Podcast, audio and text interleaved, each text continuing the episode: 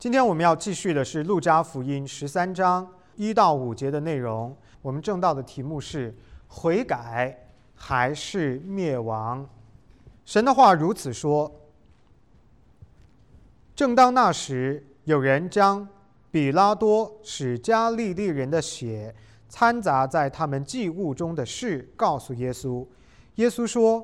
你们以为这些加利利人比众加利利人更有罪，所以受着害吗？我告诉你们，不是的。你们若不悔改，都要如此灭亡。从前，西罗亚楼倒塌了，压死了十八个人。你们以为那些人比一切住在耶路撒冷的人更有罪吗？我告诉你们，不是的。你们若不悔改，都要如此灭亡。Let's pray。天父，我们借着今天的经文，愿意悔改来归向你。我们只有一个选择，一条道路，不是灭亡，而是悔改。可是我们做不到。如果没有你圣灵的帮助，我们无法悔改。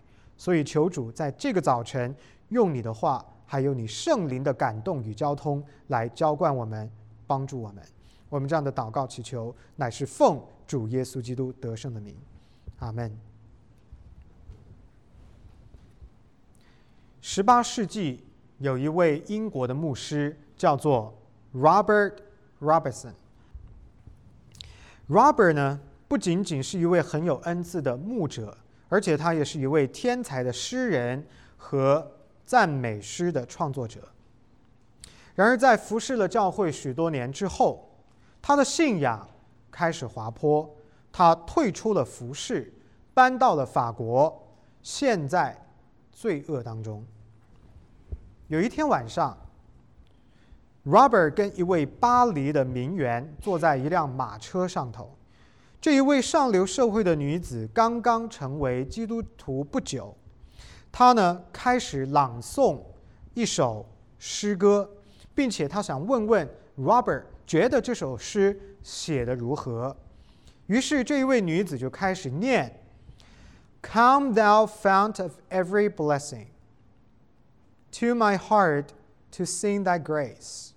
Streams of mercy never failing, call for hymns of loudest praise.”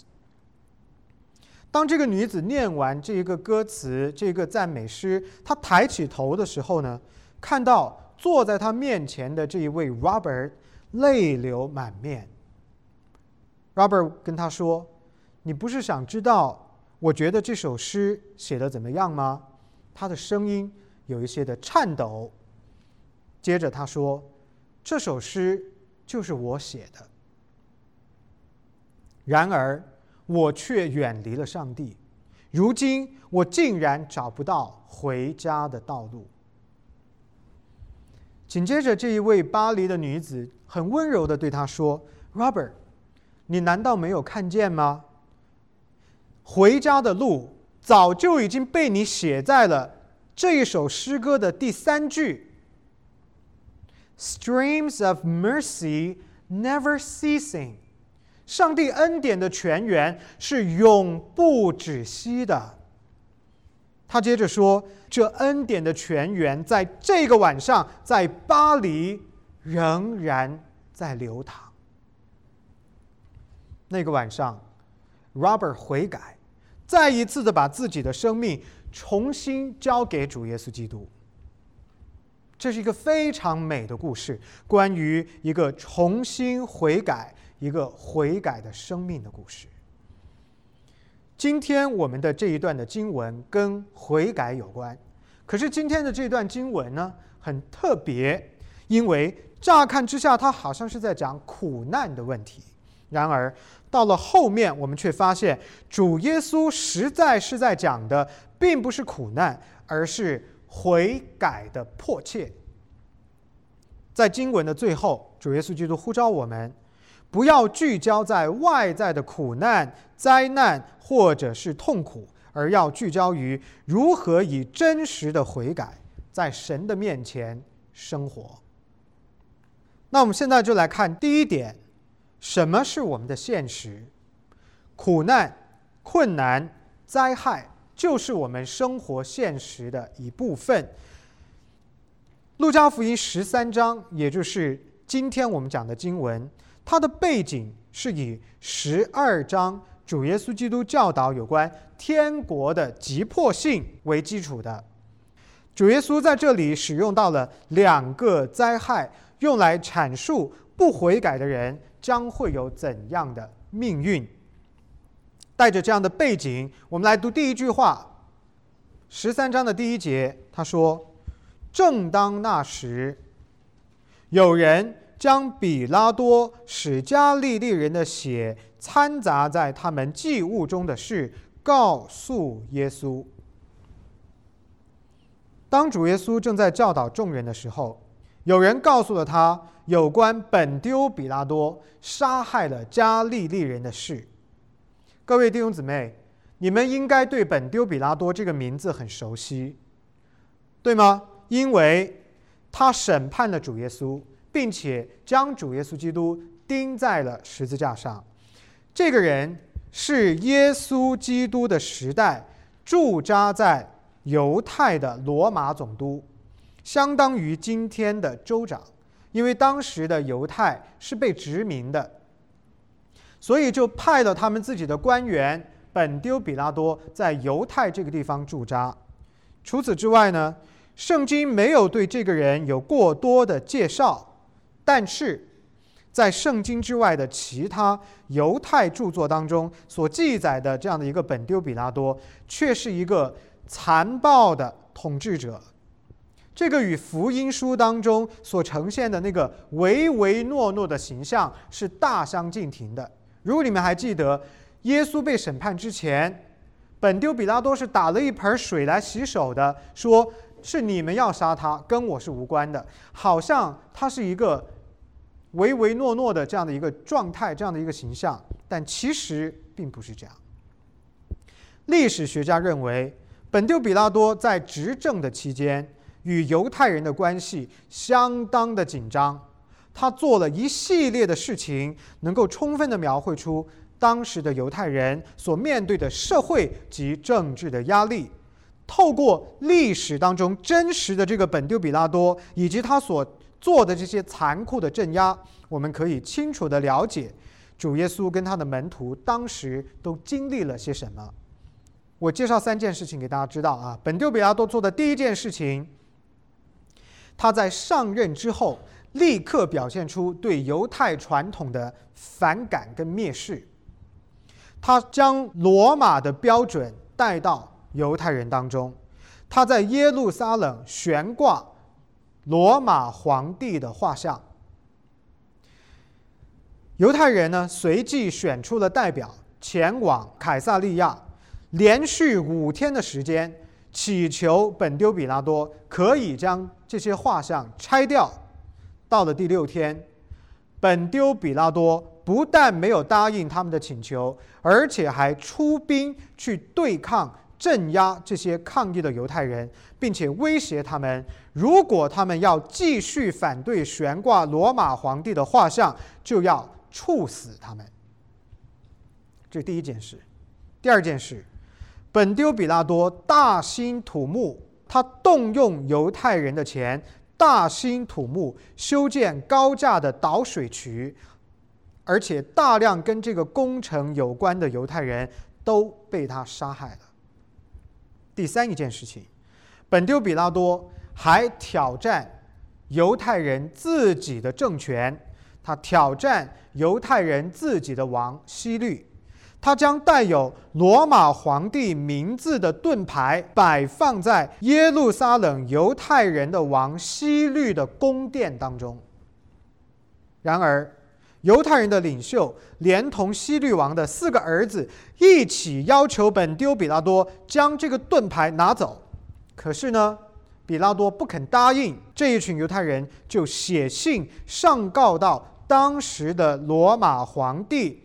提比留那个地方，提比留雷霆大怒，下令本丢比拉多要将盾牌移除，把它移到位于凯撒利亚的奥古斯都的宫殿当中。本丢比拉多原本是想要溜须拍马的行为，不但没有得到赞赏，反倒是招来了提比留对他的反感。他自此便痛恨犹太人。实际上，他对犹太人的敌意，并不是从这个地方、这个时候才开始的。他是透过自己的老师，这个人的名字叫做亚努斯，获得了这个罗马总督的职位。而亚努斯本人，就是以仇视、敌视和镇压犹太人而闻名的。所以，我们可以说，本丢比拉多延续了他老师的这种铁腕的政治。与犹太人之间的关系非常的紧张。第一节除了提到比拉多这个人之外呢，还提到了一句话，请看到你的经文很重要。他说：“比拉多使加利利人的血掺杂在他们祭物中。”这句话的意思其实就是说，比拉多杀害了加利利人，而这些加利利人怎么会出现在耶路撒冷呢？加利利跟耶路撒冷是分开的两个不一样的城市啊，这些加利利人怎么会跑到了耶路撒冷来呢？从加利利到耶路撒冷大概有八十英里的距离。这一些被本丢比拉多在耶路撒冷杀死的加利利人，极有可能是徒步步行从家乡。前往耶路撒冷圣殿献祭的朝圣者，根据犹太人的传统，他们只在逾越节宰杀祭物，并且呢带到圣殿献祭。因此呢，本丢比拉多很有可能是在逾越节，要么就是他亲自动手，要么就是下令透过他手中的兵丁，在圣城。杀死了这一些加利利人。这一段的记载还特别的讲到，加利利人的血跟动物的血，也就是祭物的血掺在一起，这是非常严重的罪。各位弟兄姊妹，人的血跟动物祭物的血掺在一起，这是非常严重的罪。这也是对圣物以及对上帝的亵渎。虽然这里提到的杀戮的事情并没有其他的历史的文献可查，但是这件事情的性质却跟历史当中本丢比拉多这种残暴的性情是相吻合的。他正是这样一位残酷镇压、对犹太人毫无怜悯的统治者。仅仅透过这一段的经文，这一句话，我们大概可以想象，当时犹太人所面对的殖民者的镇压是一种怎样的光景。这种镇压的根源，其实是罗马的皇帝想要与上帝同等，想要与上帝争夺权柄，想要让地上的人的国度与天上神的国度相提并论。本丢比拉多仅仅只是一个缩影，它代表着败坏的人因着敬拜了败坏的对象而带来了败坏的结果。尽管其他历史文献中找不到比拉多残杀犹太人的记录，但是有两件事情应该是非常确切的。第一件事情就是这个世界痛恨上帝，痛恨主耶稣。以及痛恨神的子民。第二件事情，就是痛苦与逼迫是做耶稣的门徒所不可避免的现实。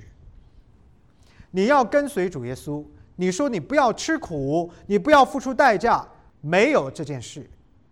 你要做一个不受苦的基督徒，那么很有可能你跟从的就不是主耶稣。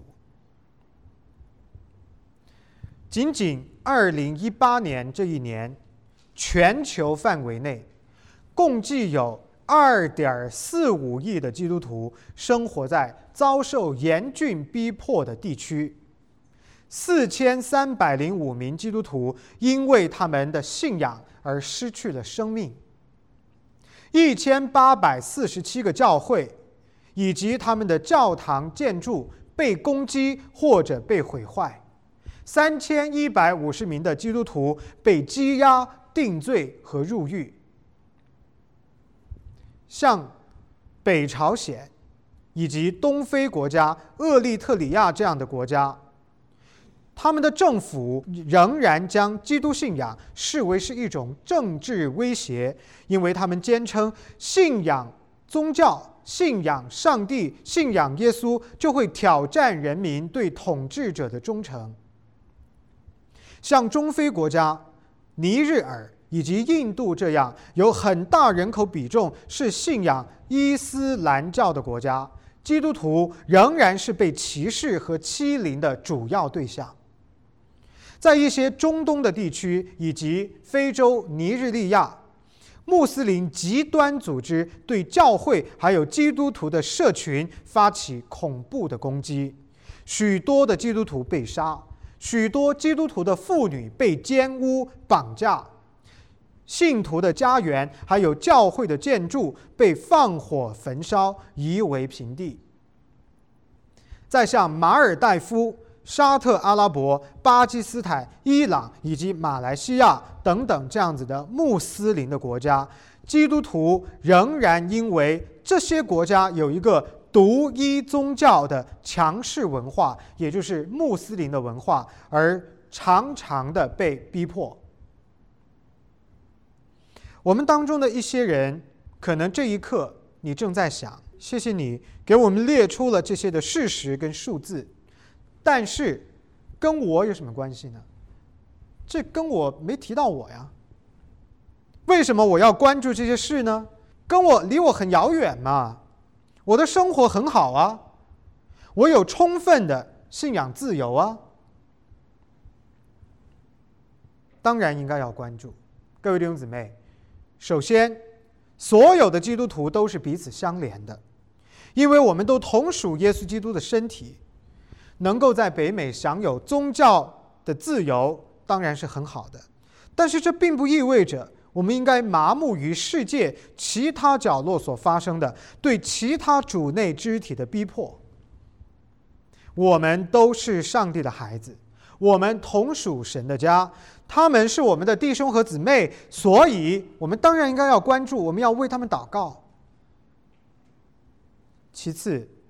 格林多后书四章四节，将撒旦称为世界的王，他控制着这个世界，他就是那吼叫的狮子，四处寻找可吞吃的人，就是那搅动人心、离间人与神关系的破坏者，就是那遮挡人的眼睛，使人无法得见福音真光的蒙蔽者。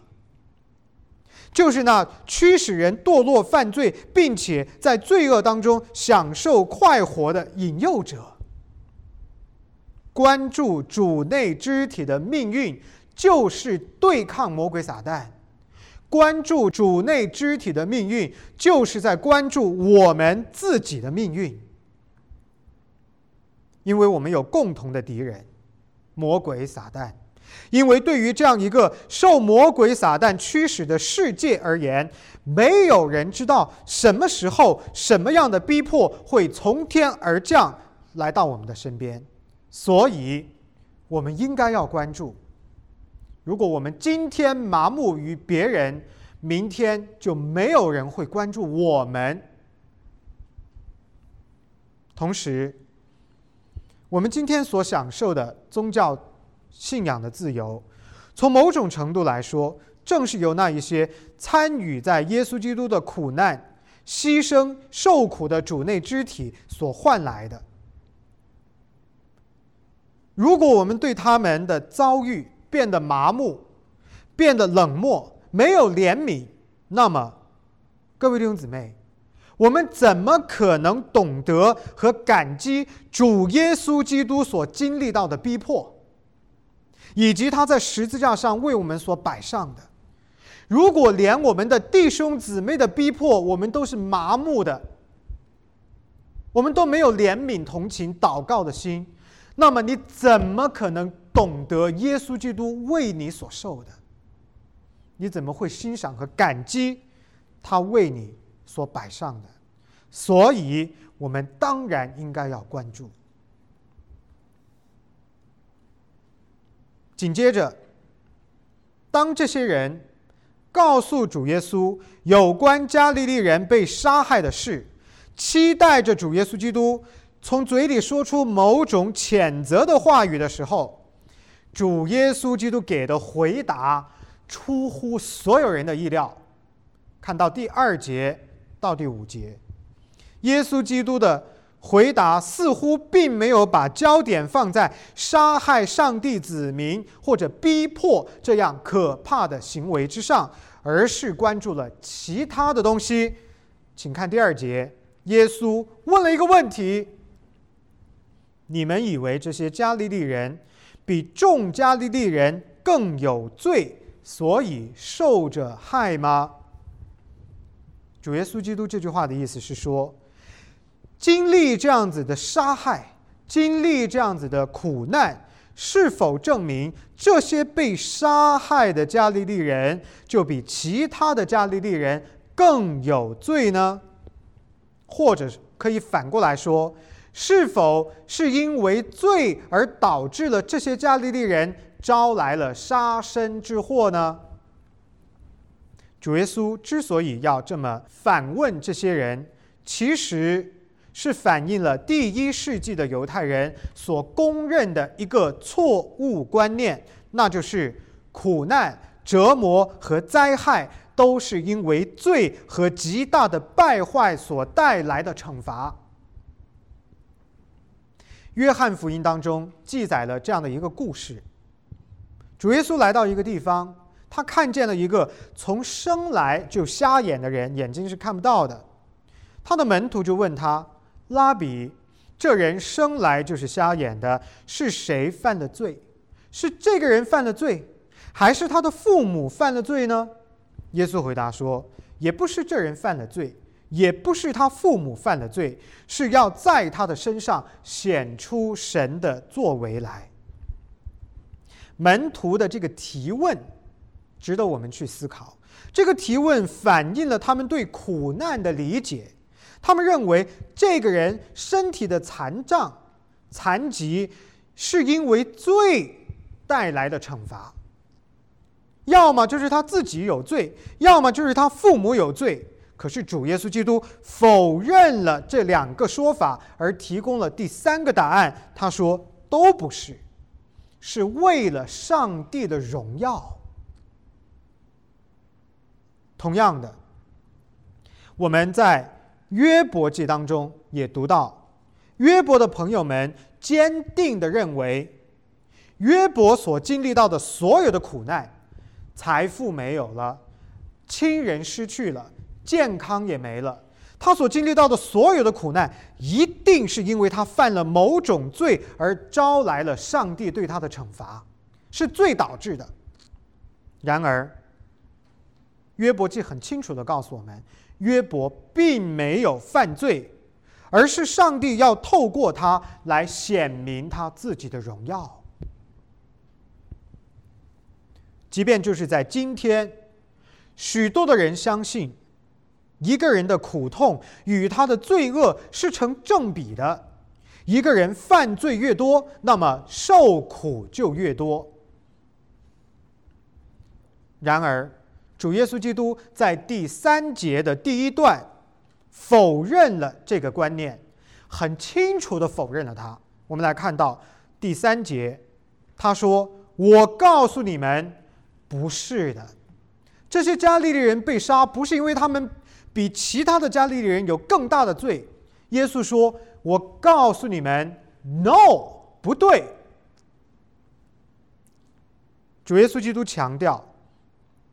这些加利利人的死，并非是因为他们有什么过人的罪。首先，主耶稣否认了一个人的罪跟一个人的苦难有对等的关系这样子的说法，他否认这种文化。然而，我们必须要非常清楚确认一件事：罪与苦难之间肯定是有关联的，因为从终极意义上头来说，如果我们的第一对父母亚当与夏娃没有堕落犯罪，没有亏缺上帝的荣耀，那么也就没有受苦这一说了，没有任何人需要经历苦难。不仅如此，有一些的审判的的确确就是上帝。对人罪恶的惩罚，有的不否认这一点。比如说，大卫在行了奸淫以及行了杀人的罪之后，上帝就惩罚他，失去了自己的儿子。因此，我们说，罪与苦难之间一定是有关联的，但是不能说有对等的关联。听懂这个细节啊？罪与苦难有关联，但是不是对等的，不是罪越大苦难就越多。其次，主耶稣并没有否认原罪带给这个世界的后果，原罪也就是亚当夏娃的犯罪，将死亡、痛苦和苦难带到了这个世界，因为这个世界是在罪的权柄之下。我刚刚说了。撒旦是这个世界的王，所以呢，受苦也就成为这个败坏堕落的世界的现实的一部分。主耶稣基督在这里强调的是两点：首先，认为别人的痛苦是罪造成的惩罚，这个是不合乎圣经的，是不明智的，甚至是无情冷漠的。第二，他要说，预设个人的痛苦的程度，跟这个人负罪感之间存在着直接对应的关联，本身就是犯罪。你不能做这样的预设。你说这个人受的罪很大，是因为他犯的罪很多，你做这样的预设就已经错了，因为这没有圣经的根据。所以。主耶稣否认了这些被杀的加利利人是因为比其他的人罪孽更深所导致的这样的一个说法，并且抓住这个机会来教导众人。紧接着第三节的后半段：“你们若不悔改，都要如此灭亡。”主啊，真是很厉害。表面上别人在跟他说的是我们的人被杀了。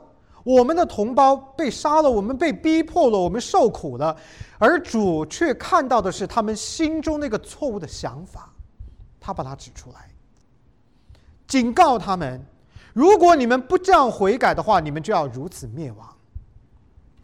各位弟兄姊妹，一切的人，所有的人，除了主耶稣之外，全是罪人。我们在座的，在这个空间里边，没有一个不是罪人。这句话就是主耶稣基督在警告我们，必须要悔改。他说的很清楚：你们若不悔改，你们就要如此灭亡，死亡的结局就是你们的终点。施洗约翰也曾经宣讲过同样的信息。他说：“天国近了，你们应当悔改，因为任何拒绝悔改的人是不可能进入神的国的。”悔改是一个人进入神救赎恩典的条件之一。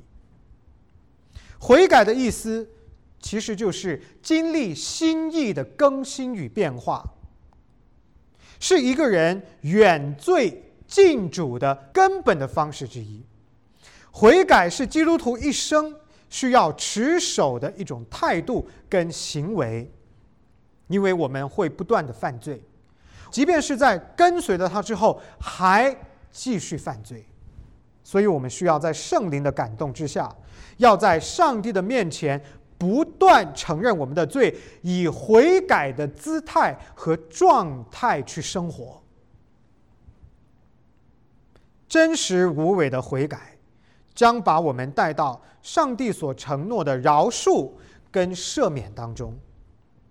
约翰一书一章九节。这句话非常的美，他说：“我们若认自己的罪，神是信实的，是公义的，必要赦免我们的罪，洗净我们一切的不义，一切，全部的。紧接着，主耶稣在四到五节，用另外一个阐述来强调悔改的迫切性。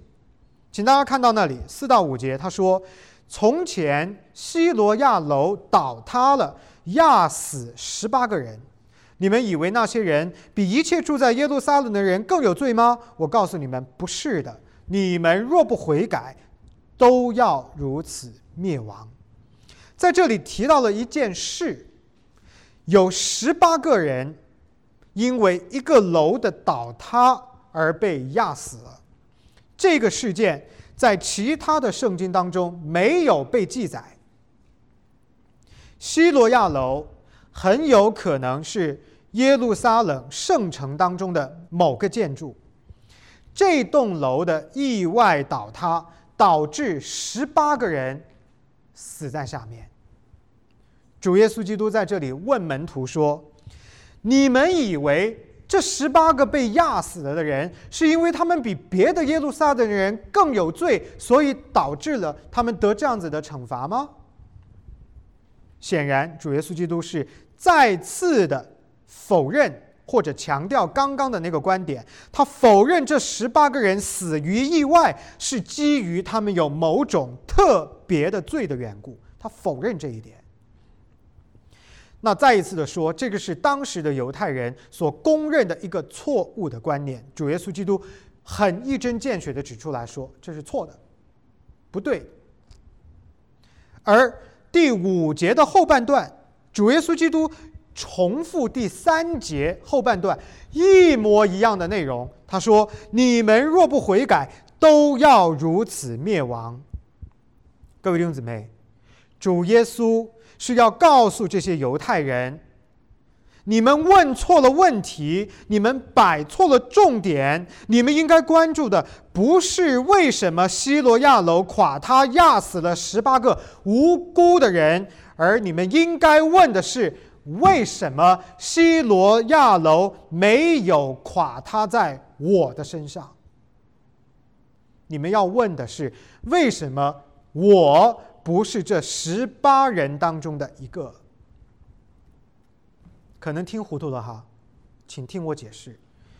如果我现在问在座的弟兄姊妹一个问题：为什么此时此刻上帝还没有拿走你的生命？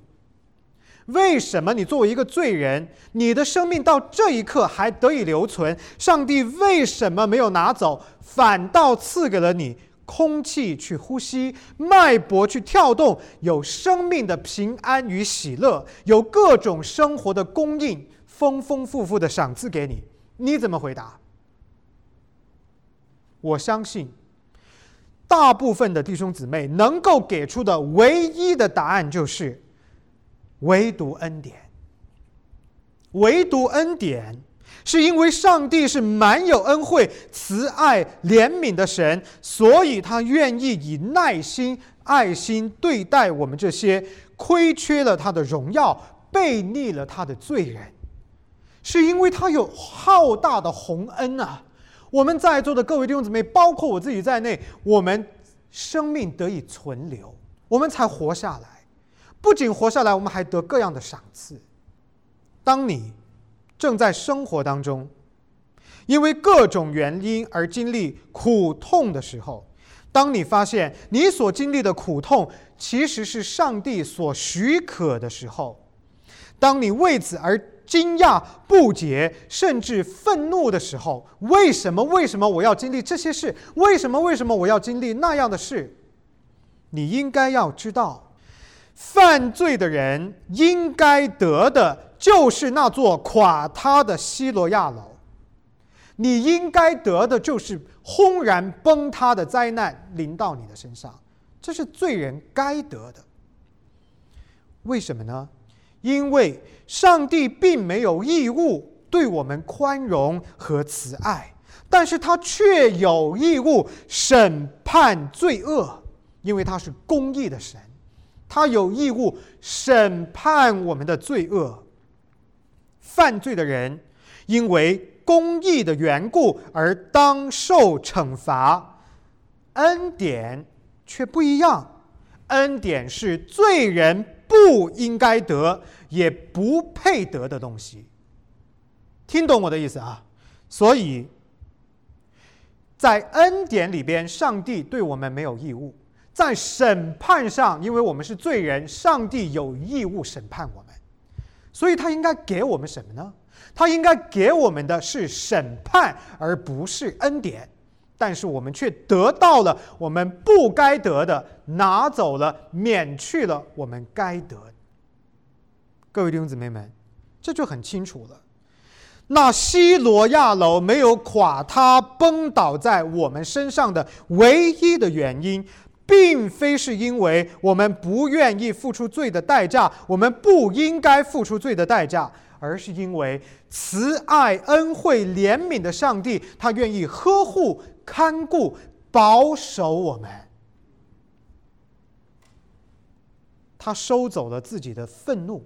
他以爱心、耐心来待我们，不是因为他欠我们恩典与耐心，而是因为他本身就是爱。所以，如果苦难来临了，应当；但是恩典得到，反倒是不该得的，因为罪人该得的是惩罚。北美的神学家，也是我个人非常敬重的学者 R.C. Sproul，他有一段的评论，请听，他是这样说的：对于理解基督信仰，我们最大的问题之一就是，我们还没有搞懂圣经的两大基础概念。如果我们以为上帝有义务对我们宽容，仿佛他欠了我们慈悲。那么，我们就将混淆慈爱与公义。对于公义而言，上帝有义务追讨；然而，对于慈爱而言，上帝没有爱我们的义务。如果上帝欠我们恩典，那么恩典就不是恩典，而是债。可是上帝不欠我们任何债。如果恩典是一个义务，那么上帝给我们恩典就是应当的；不给我们就是欠我们。但是是我们欠了上帝，而不是上帝欠了我们。所以，我们得到了我们不该得的。不仅如此，弟兄姊妹们，主耶稣基督在这里的警告令人警醒。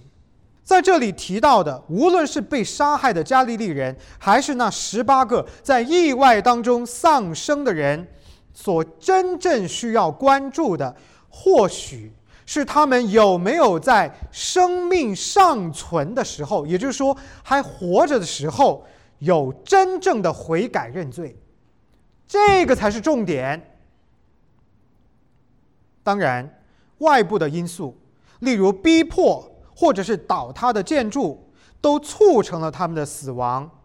但是，当这样的事毫无防备的突然发生的时候，那些没有真正悔改、没有以悔改的心来跟从主耶稣基督的人的结局，就是灭亡。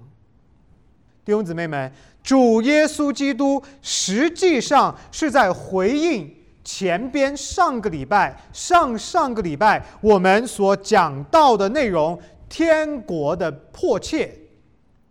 他是在告诉我们在座的各位弟兄姊妹，以及鼓励一切他忠信的仆人，应该时刻预备好自己。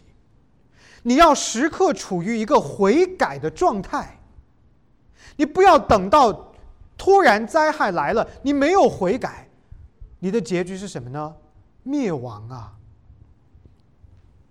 所以等主再来的时候，忠信的仆人在信心上是预备好的，忠信的仆人在悔改的心也是预备好的。就算灾害来临了也没关系，为什么？因为他有了悔改，他得了耶稣基督的恩典。换句话说，当我们都把注意力放在折磨、苦痛、灾害这些外部因素的时候，主耶稣基督却查验我们的心，提醒我们，我们应当要注意的是里面的态度，鼓励我们在有机会的时候要真实的悔改，因为你根本不知道下一秒会发生什么，有可能这个天花板下一秒就落下来了。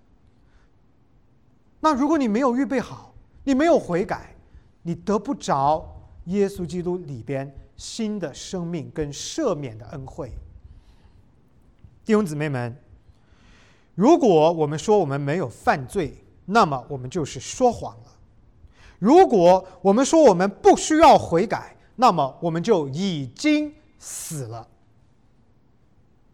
我相信，连同我自己在内，所有的弟兄姊妹，没有任何一个人敢说自己对罪是免疫的。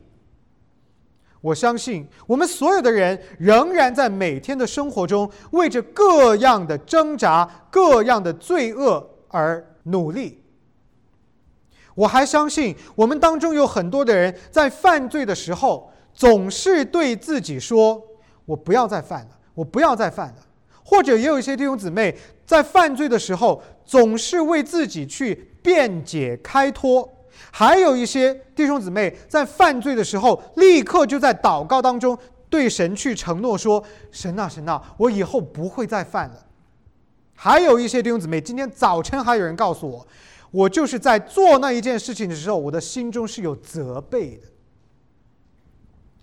然而，有这些东西在，为什么我们竟然一次又一次、一次又一次的软弱呢？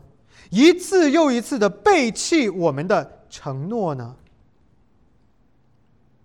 各位弟兄姊妹，我们实在是有罪的。上帝之所以允许我们这些罪人此时此刻还活着，是基于他的恩惠。但是，上帝的恩惠、慈爱与耐心，是为了要将我们引向真实的悔改，不是为了给我们犯罪的借口。而是为了要将我们引向真实的悔改。上帝的赦免是在我们向他认罪的时候就立刻赐给我们的，并不是基于我们的行为，也不是因为我们赚取，而是因为他有浩大的宏恩。弟兄姊妹们，赦罪的恩惠是一件免费的礼物。同时，也洗去我们所有的不义。主耶稣基督的公义满足了上帝圣洁的要求。各位，当我们单单仰望基督的时候，他就免去我们一切的罪债。这是因为耶稣基督的缘故。苦难随时可能来临，西罗亚楼。随时都可能坍塌，但是你每天的生活是需要依靠上帝的慈爱跟呵护才能够持续的。出于他的恩惠与慈爱，你们的心应当被折服、被软化，应当要全心的寻求在他里边悔改的生命。这就是今天主耶稣基督要告诉你的。及时悔改，天父绝不从你收回他对你的慈爱。我们一起祷告：天父，谢谢你的恩惠，谢谢你的话语，谢谢你的教导，谢谢你告诉我们，我们应当关注的不是苦难，而是应当关注我们在活着的时候，靠你的恩典留存生命的时候，有没有预备好。有没有以一颗悔改的心去生活？天父，我们不知道将来会发生什么，我们不知道下一秒会发生什么，但是你鼓励我们，要在我们有机会的时候及时的悔改，真实的悔改，这样父就会将基督耶稣里的饶恕与丰盛赐给我们。主啊，我们愿意得着这样的丰盛，求你帮助我们，帮助我们众弟兄姊妹，帮助我们的教会。